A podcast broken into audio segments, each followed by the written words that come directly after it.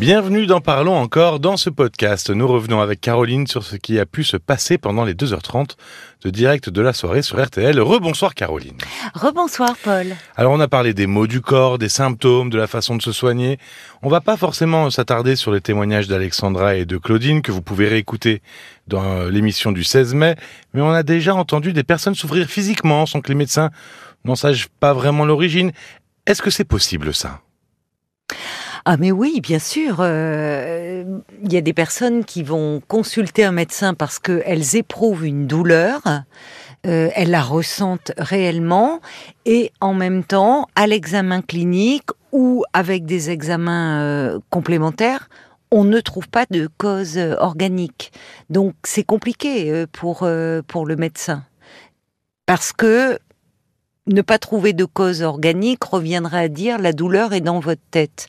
Or, la douleur, elle la ressent vraiment, elle somatise. En fait, c'est ce qu'on appelle la somatisation. Alors, c'est quoi la somatisation? Qu'est-ce que ça veut dire? Mais en fait, c'est, on explore aujourd'hui beaucoup le champ du psychosomatique. C'est-à-dire, soma, c'est, ça vient du grec, c'est le corps et, le, et les interactions entre le psychisme et le corps.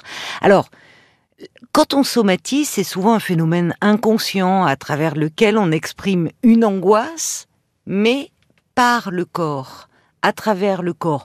On en a tous fait plus ou moins l'expérience, hein, euh, d'avoir euh, un peu un entretien d'embauche, euh, quelque chose, un rendez-vous un peu stressant, une contrariété, avoir des maux d'estomac, avoir un peu un mal de tête, enfin, vous voyez, on, oui, des petites somatisations du quotidien. un stress, une des petites somatisations du quotidien. Le problème, c'est que quand ça s'installe dans une douleur qui, qui dure, et, qui devient une véritable plainte.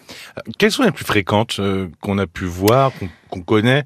Alors, ce qu'on voit beaucoup, euh, vraiment, en, en, premier, on voit beaucoup les problèmes de peau. Euh, oui, ah ben, comme le psoriasis. Psoriasis, problème d'eczéma. Alors là aussi, il faut dire qu'il y a un terrain, il y a toujours plusieurs facteurs. Euh, il y a un terrain génétique aussi maintenant, on le sait, pour le psoriasis, pour l'eczéma. Mais pourquoi la crise? Pourquoi elle survient? Alors, je ne parle pas des douleurs de dos. Hein. Euh, J'en ai plein de dos, souvent on dit. Ben, voilà, on dit ça, mais les douleurs de dos, euh, que ça soit dorsale, cervicale, il y, a, y, a les maux d'estomac, il y a les migraines, il y a des crampes.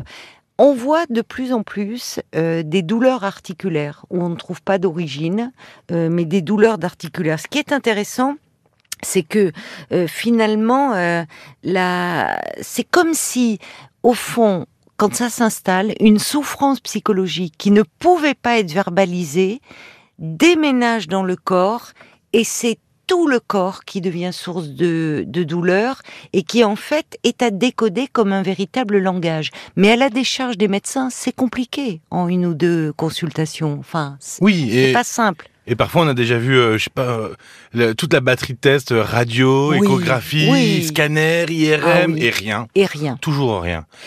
Est-ce que, eh, alors, est-ce que la somatisation, c'est ça qu'on peut appeler euh, l'hypochondrie, c'est la même chose ou pas du tout? Et non, et non, c'est différent parce que euh, euh, l'hypochondrie, c'est la c'est la peur d'être malade.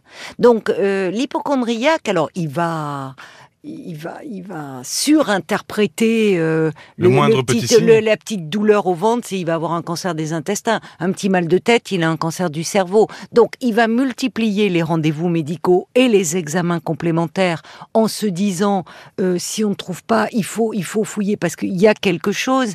L'angoisse, elle est euh, différente. Oui, c'est pas le même processus en fait. Non, c'est différent. Mais dans tous les cas, derrière, on est dans un trouble anxieux et parfois dans un trouble dépressif. On voit des dépressions qui ne peuvent pas euh, s'exprimer. La personne ne se plaint pas d'une humeur triste, mais elle s'exprime à travers son corps. Eh ben, merci Caroline. Et peut-être qu'on fera un prochain numéro sur l'hypochondrie. On ne sait pas. Ben peut-être ou sur euh, les insomnies ou des choses puisqu'il ah va être les migraines. les migraines. Il y a, il y a beaucoup à dire hein, sur ce sujet. On se retrouve très vite. En attendant, n'hésitez pas à vous abonner sur votre plateforme préférée de podcast et puis à mettre un commentaire. Évidemment, tous les commentaires sont les bienvenus. À très bientôt. À bientôt. Parlons encore. Le podcast.